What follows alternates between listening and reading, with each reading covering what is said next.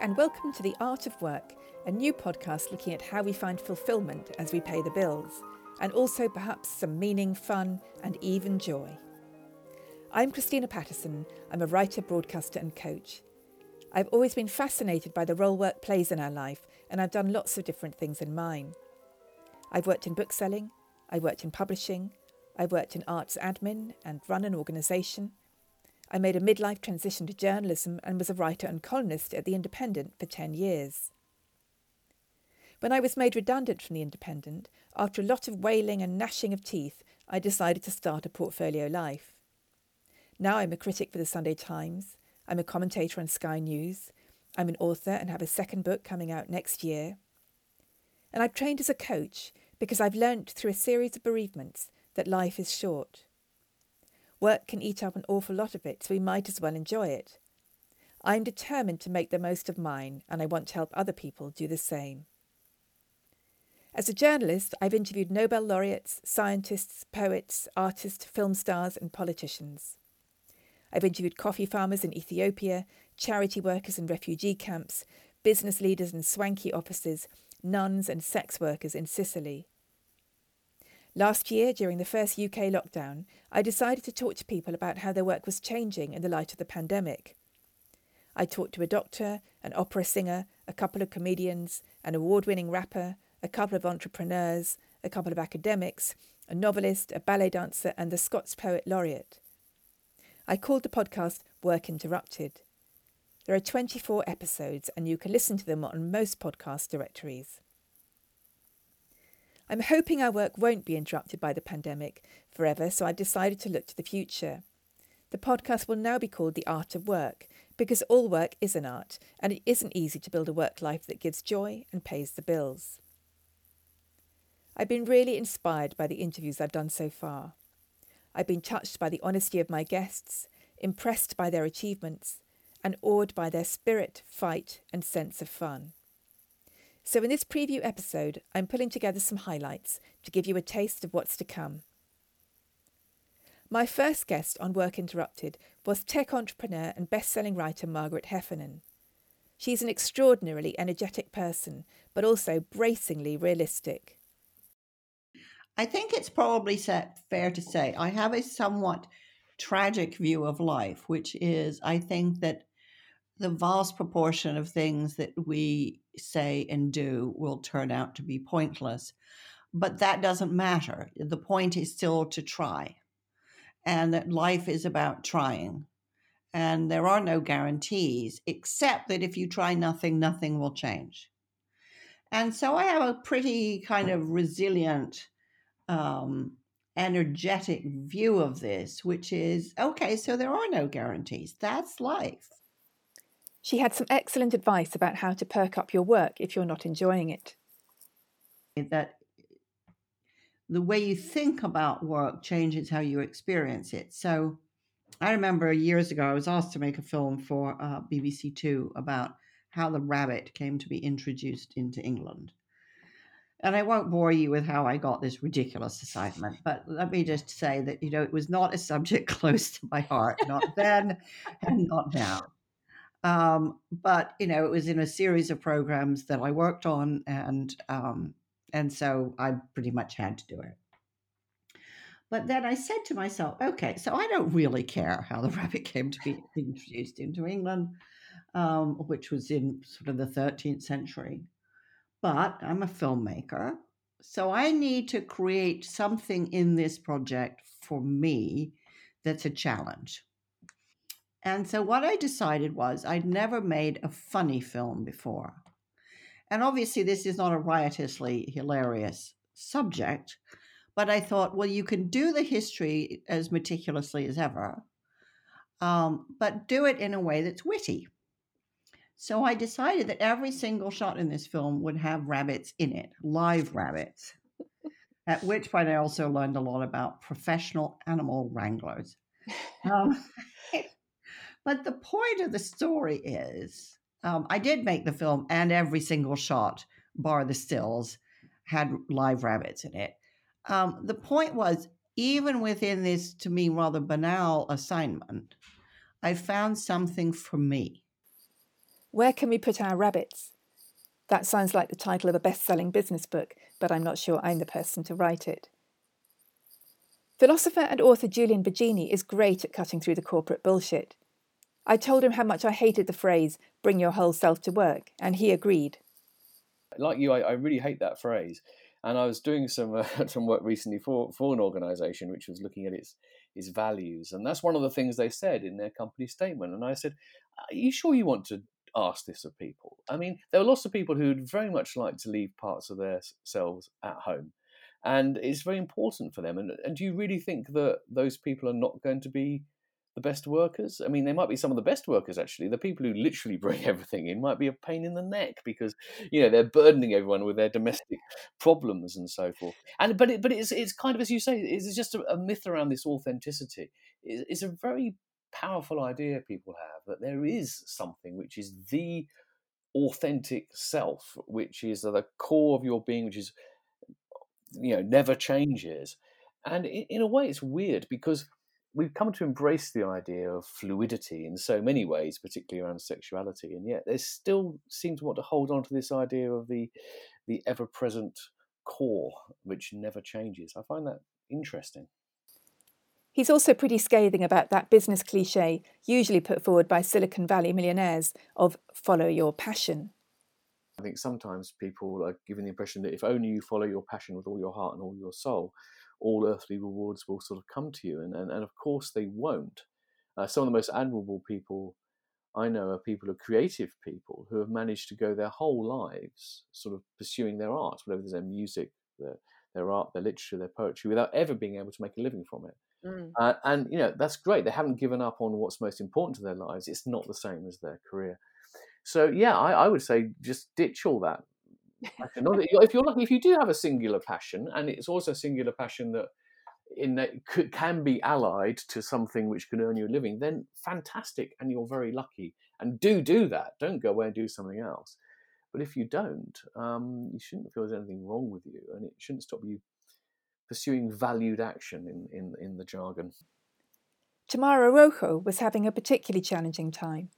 As artistic director of the English National Ballet, she'd spent seven years reconfiguring the organisation and had just moved it to a new state of the art venue when the pandemic struck. Everything was cancelled, of course, and she knew that many of the freelancers who support productions would have no income at all. She was extremely honest about her emotional struggles. One of the things that was keeping her sane, she said, was giving daily online ballet classes from her kitchen. The other thing surprised me. I started baking for the first time in my life. and that has been the one thing that has given me solace. I have loved it.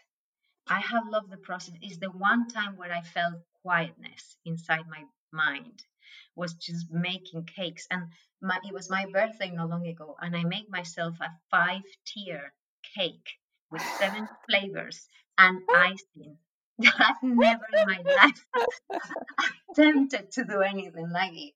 Um, and you know, we're only two of us, so somebody has to eat it uh, which is not exactly the, the recommended diet for a ballet dancer. But the process of making it was such a pleasure. I honestly loved every minute of it. I've got no interest in baking, though I did get brainwashed into making banana bread during the first lockdown, which I didn't even eat. But for a ballet dancer to make a five tier, seven flavour cake is really quite something. Tamara also offered lessons from her world that could help any of us who are going through a tough time at work.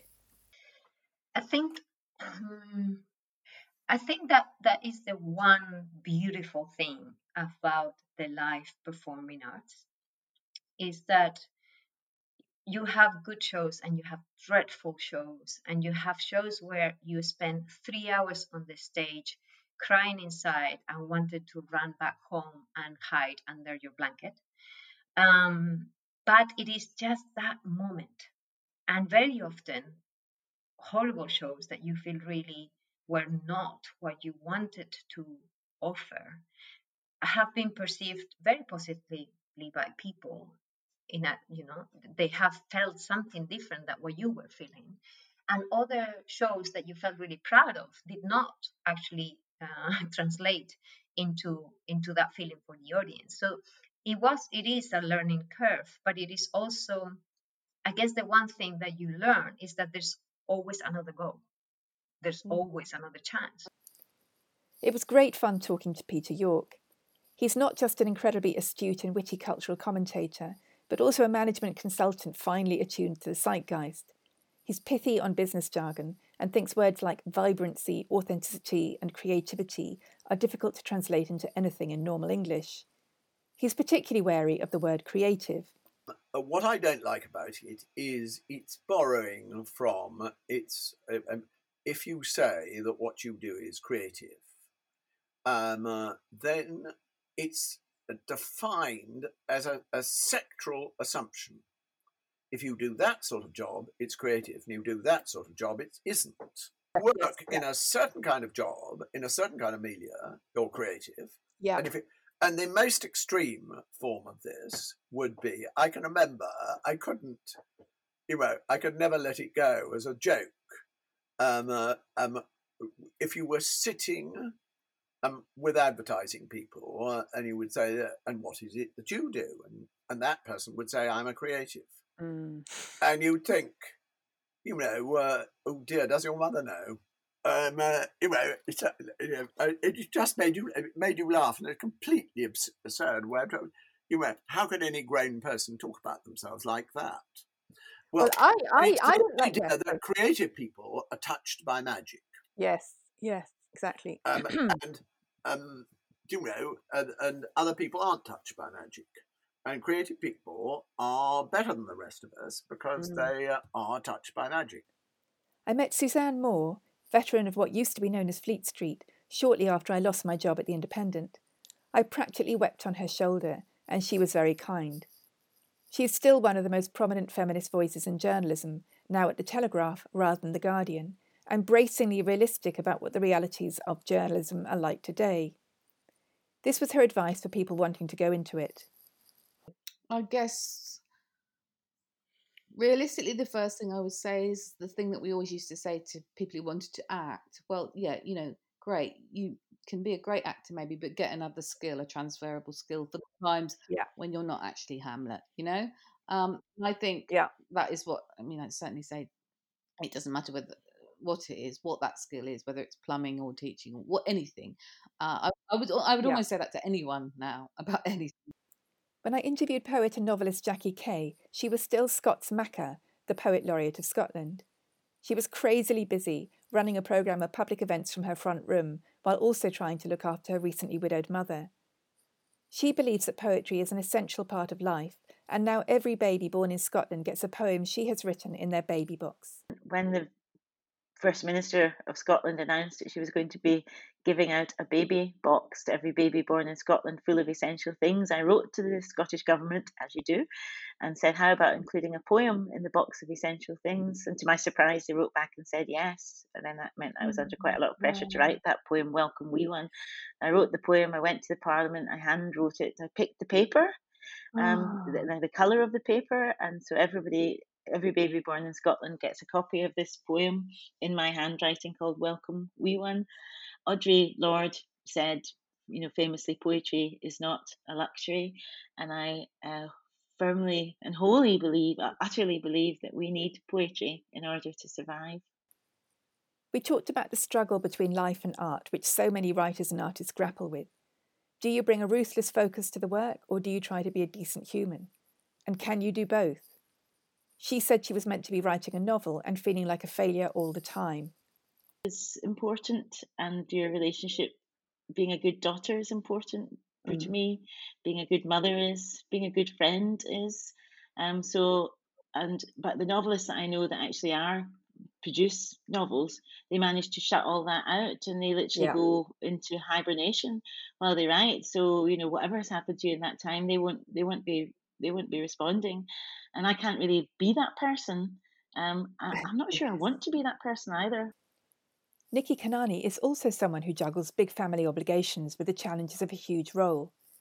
She's medical director of primary care for NHS England, as well as a GP, and told me that on family Zoom meetings during lockdown, there were often 30 or 40 families joining in.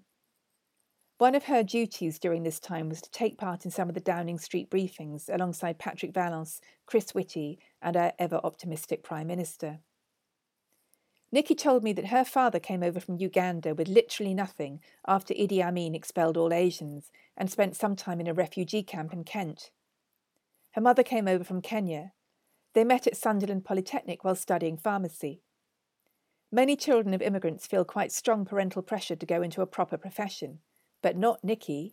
Interestingly, I'd been quite interested in kind of um, acting and dancing and and and and my parents had sort of gone oh how do we support you to do that and when i then changed my mind and said i wanted to do medicine they were worried about me doing medicine so they were very atypical for an, for an indian family then, yeah like, oh, no, Darling, don't be having got we want you to be a showgirl. You know? exactly. It's a bizarre, bizarre situation. Um, and my sister was sort of almost similar, you know, and wanted to be an astronaut. So they were like, yes, that's a great idea. Ayesha Hazarika, Times radio presenter, political commentator, and comedian, certainly felt some pressure from her parents to have a proper job. My mum was like, do something safe, be a doctor or a lawyer or an accountant. And I was like, I want to do something different. I want to do something with writing or the media or comedy. Or my mum was like, no, no, no, no, no, no. And my mum kept saying to me, look, you don't understand that people like us it, it doesn't work we can't do those kinds of things. Mm. it's just not the way it's going to be. Ayesha did get a proper job. She worked as a civil servant and then as a political advisor to ed miliband and harriet harman doing a lot of work on the human rights act among other things. But she also developed a parallel life as a stand-up comedian. And it gives you an incredible sense of achievement and um, joy. You know, it's just really yes. lovely when you are in a room with people and there's a joke that you really love and you've crafted it and you've worked really hard at it. And I love the run up to a really good joke. And you're like, oh my God, I hope they're going to like it. And then you do it and then they love it and you love it and everyone's laughing. It's just such a joyful feeling. What I always feel when I talk to Ayesha and when I watch her perform or even hear her presenting a radio show is a feeling of pure joy. Don't we all want more joy in our life? And thank God for comedy. Where would we be without it? Viv Groskop already had a successful career as a freelance journalist when she also decided in her 30s to go off and become a stand up comic. She wrote a book about it called I Laughed, I Cried. She's written a number of other best selling books, including Own the Room, which is also the name of her hugely successful podcast. In our conversation, we talked about what success means the dangers of defining yourself too much by your work, attitudes to money, and how we make choices about the work we're prepared to do. There's this uh, expression, um, forgive forgive the crudeness of it, Christina, but you know, what flavour of shit sandwich do you want to eat? because all work has a shit sandwich yeah. that comes with it. Yeah. And sometimes it might be very low salary. But if though you absolutely love the job and it's your life's work and you can either live on a fairly low amount of money or you have um, a partner who can support you with a better earning job, then okay, then that flavor's okay for you. Um, for other people, it may be that you earn a lot of money, but you're really, really beholden to other people and you have to do what they say. Yes. Well, exactly. that's a flavor that I cannot stomach. Yeah, me too. So I think knowing those things about yourself is really, really important. One of the qualities I've appreciated most in the people I've interviewed is honesty. It has sometimes taken me by surprise. Guy Spier, for example, investor and best selling author of The Education of a Value Investor, gave me this answer when I asked him why he wrote his book. I wish Christina, I could tell you that I came out of a noble place. I had uh, envy for friends of mine who'd written books or people that I knew who'd written books. And I felt like uh, I didn't want to get to age 40 without having had a family. And there was some part of me that said that I needed to have produced something that would live beyond me. So it was, it was, I think, like so many things, it was actually uh, I didn't come from the best possible place. It was sort of egotistical, if you like. That was really what motivated me. He was just as honest about what motivated him in his early career choices. I'd said that most of us watching Wall Street thought we were watching a monster, but he seemed to have watched it and thought, what a great guy. Guy was clear that he emerged from Oxford as a Gordon Gekko wannabe. He went to work for a company called D.H. Blair, but it soon emerged that there were all kinds of shady things going on. I think that we we value the virtue of persistence and um, seeing something through to the end. But there are some times when you want to do the exact opposite. Actually, you just want to leave as quickly as possible. And one of the biggest sort of personal sins that I committed at DH Blair was this this egotistical and um, vain desire to make good on my title of vice president and to have done a deal. Whereas what I should have done is just left within three weeks. And so when I finally did a deal, I mean, it was there's a a, a phrase that Warren Buffett uses a lot: "You can't do a good deal with a bad person."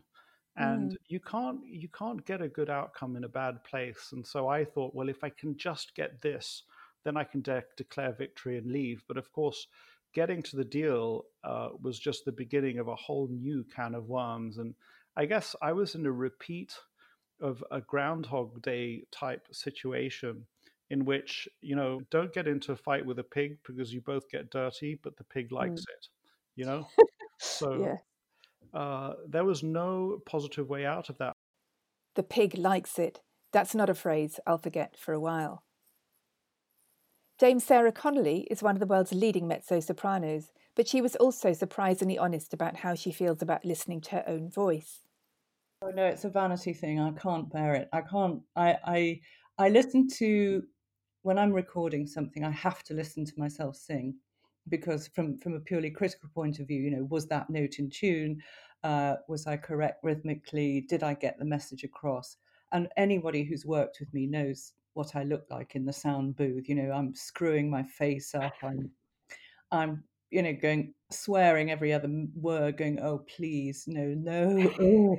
Um, so, and it's not just this sort of was uh, my friend Matthew Rose calls the English disease, which is self-deprecation to the mm. point where it's got ridiculous. It's it's not that. I just I just feel that um, for pleasure sake, I don't particularly. Um, w- I, that wouldn't be my first choice. Dame Sarah has been described as having balls of steel, and in the course of our conversation, it started to become clear where those balls of steel had come from. I think it's a sense of being told as a child. I had some a really rubbish set of two schools I went to that I couldn't. You can't do this. You're not good enough. Um, you're not clever enough. You're you know, and and much worse. I'm not going to start crying about that now, um, metaphorically speaking, but I was told throughout my life that I was, you know, a failure by not only my possibly my yeah yes my my parents but also i found that difficult to say but also my um teachers quite a lot of them you know just said well you're not going to make anything of yourself um, don't see anything in you, except for perhaps my early piano teachers who are lovely people. Um, and the examiners who always gave me very high marks, so there was some disparity going on. um, and but I knew when I was about ten that they could all go to hell. I remember looking in the mirror, saying, "You're on your own now. Never mind them. You're on your own. Uh, this is just you. You're double figures now. Never mind anybody else. It's just you." One of the things that struck me in so many of the interviews is how people we perceive to be successful are often envious of people they perceive to be more successful and dogged by a sense of their own inadequacy. Best selling writer and novelist Daisy Buchanan was touchingly honest about this. I mean, yeah. I've never been much of a one for thinking, oh, you're in Barbados and I'm not, and it's not fair, because I think, well, I could, like, I like to go to Barbados at some point. I've never been, um, but definitely, definitely work stuff and career stuff, and that feeling of there's a sort of mad scientist in my brain who amalgamates everyone into one sort of giant achiever, and it's like, oh, oh, everyone else in the world is getting four book deals a week. What have you done lately? Most writers and journalists don't get paid very much, and particularly when they start out. Daisy was also very honest about what it's like to struggle financially and watch friends moving on and buying flats when you feel left behind. Oh, for me, when I was at my brokest, and I think it's getting worse, it was just the, the biting, biting anxiety and the inability to plan and dream. And I, I mean, I'm 35, 36 in a couple of weeks. Um, Oh. but you know, for people in their 20s now, I mean, I'm the position I'm in now, which is, and this is how, no matter how well I'm doing and how, you know, wealthy I become, you know, have yachts in Monaco and all the rest of it, I will never feel as rich as I do knowing I can always, uh, well, for for some years now, I've always been able to go to a cash point and get some money out of it and not fear Mm. that my card will be swallowed. I can know I can pay for something and know that if there's a problem with the card, it's a problem with the card. It's not a problem with me or the bank. And I can wear disposable contact lenses and I never have to, and I know that's not very environmentally friendly, sorry, but I can, um, but knowing I don't wear disposable contact lenses every day, but that I could if I wanted to, that makes me feel like a millionaire. She was about to publish a brilliant, filthy, and now best selling book, Insatiable, and she spoke so wisely about the courage and effort it takes to just do the damn work. And maybe that's what I'm learning about ambition that it's not, it's more to it than just saying, I want to do this. that you have to Mm. do the thing, and most of doing the thing will be feeling like you're in the dark, stumbling and stumbling, going, This absolutely isn't working. What if this doesn't work? There are no guarantees with this kind of work. You do the work, it might or might not pay off. And this is why what Daisy says is so wise. But I think that if you were going to go all out, you have really, really got to love the, the doing of it. Even when Mm. you don't necessarily always love it, you just have to love it some of the time. Adam Hamdy is a best selling thriller writer. His most recent book, Private Moscow, co written with James Patterson, was a Sunday Times bestseller. Like so many of the people I interviewed, he felt that his own drive was partly fueled by his parents' experience as immigrants. My dad came to this country and had nothing and started off working as a waiter and then was a taxi driver and a chauffeur. And you kind of build yourself up from nothing. And so I was Mm. used to seeing that as a child. Nothing was handed to me, and I knew that I had to sort of fight and struggle for whatever um, uh, you know I got. And so I think there is something that's ingrained if you're in, if you're in an immigrant. You don't feel entitled to anything. You don't expect anything. Adam gave up a lucrative career as a management consultant to become a screenwriter and then a writer of thrillers. But he said that he and his wife were so skint at one point that they were literally burning their own furniture to keep warm. You get the ups and then you get the downs. Harriet Minter also knows what it's like to grow up without much money. I met her at a course she was running a few years ago and was hugely impressed by her entrepreneurial spirit. She used to run the Guardian's leadership program and is now a successful writer, business advisor, and coach. But when the first lockdown hit, her finances were hit too. I mean, I am always naively optimistic about things. I'm just like, oh, I'm sure it'll be fine. And I think it's because when I was growing up, my parents basically never had any money. So they never had any money.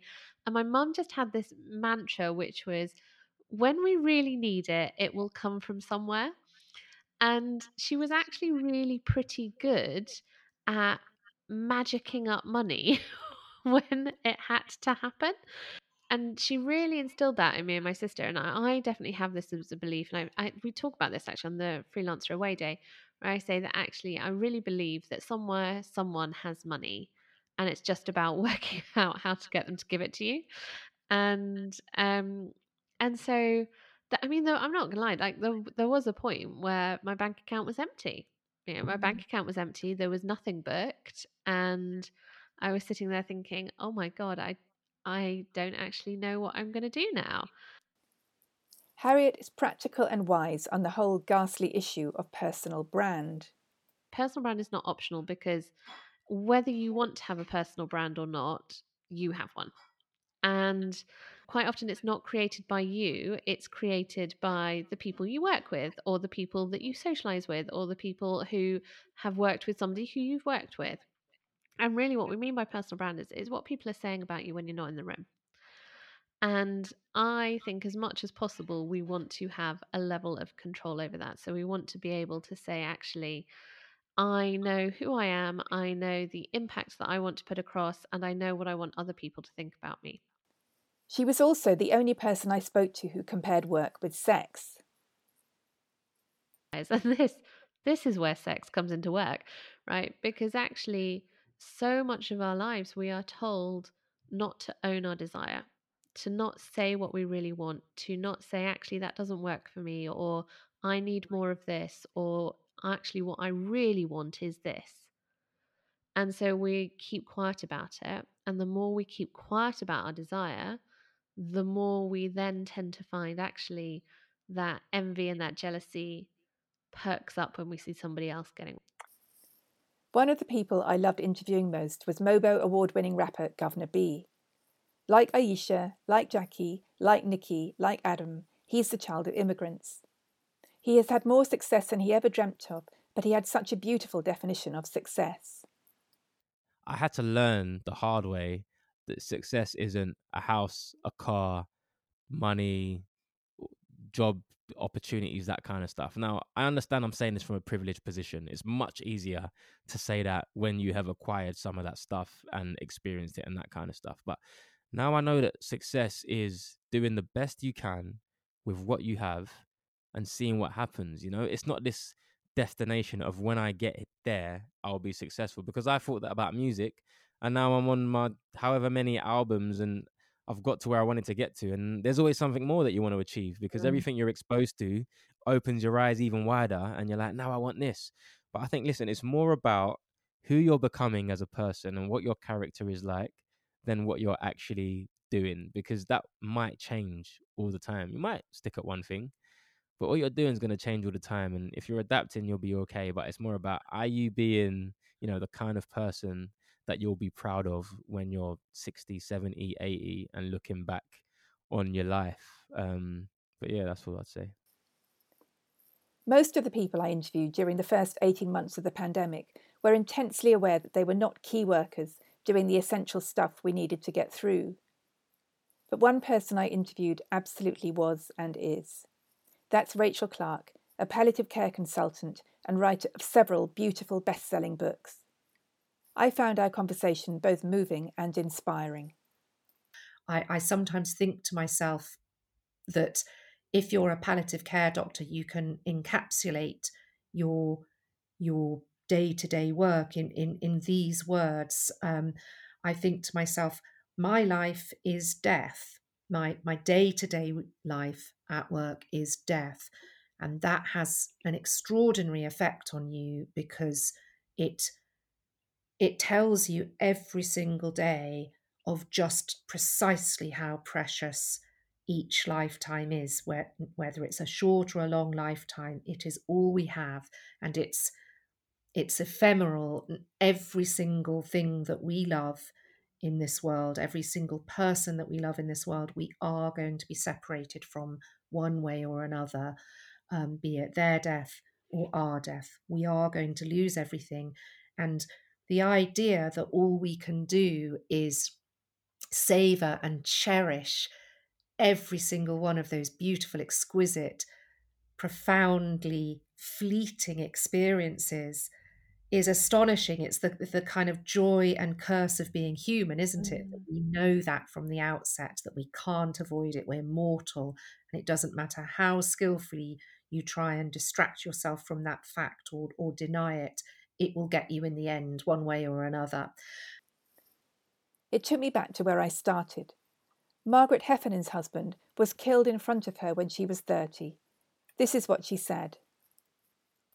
Well, I think we have to ask ourselves a hard question. And I think, you know, I've been asking myself this question since I was 30, which is when my first husband was killed, mm. which is okay, it's pretty much always now or never time.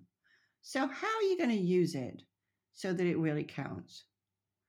And, uh, you know, I mean, that sounds like a bit of a burden to bear, but actually, I think it makes life more exciting and more galvanizing. I don't want to piss around. I don't want to just waste my time here. I don't know how much I'm going to have, so I want to make it worth it. That, for me, is the heart of it. That's why I'm doing this podcast Tell me, as the poet Mary Oliver wrote in her poem The Summer Day, what it is you plan to do with your one wild and precious life. I've always wanted to find out more about what enables people to do brilliant work that makes life better. In this series, we'll hear from comedian Robin Ince, FT board member and former anthropologist Gillian Tett, entrepreneur Chris Barez-Brown, best selling writer, classicist, and TV star Mary Beard, mathematician Christina Pagel, world expert on the history of work Jan Lucassen, senior political producer of ITV Anne Alexander, theatre critic and author Arifa Akbar, teacher turned social worker Gavern Bennett, and former lawyer and now boardroom superstar Margaret Casely Hayford. Do please join me on this journey and let's find out more about the art of work. You can subscribe to The Art of Work on Apple, Google, Spotify, and most major podcast directories. If you like it, please do share, rate it, and or leave a review. For tips, wisdom, advice about the art of work, do follow at The Art of Work on Twitter and at theartofwork.co on Instagram, which is also the name of the website. The Art of Work podcast will be released every Friday. I hope you'll join me next week.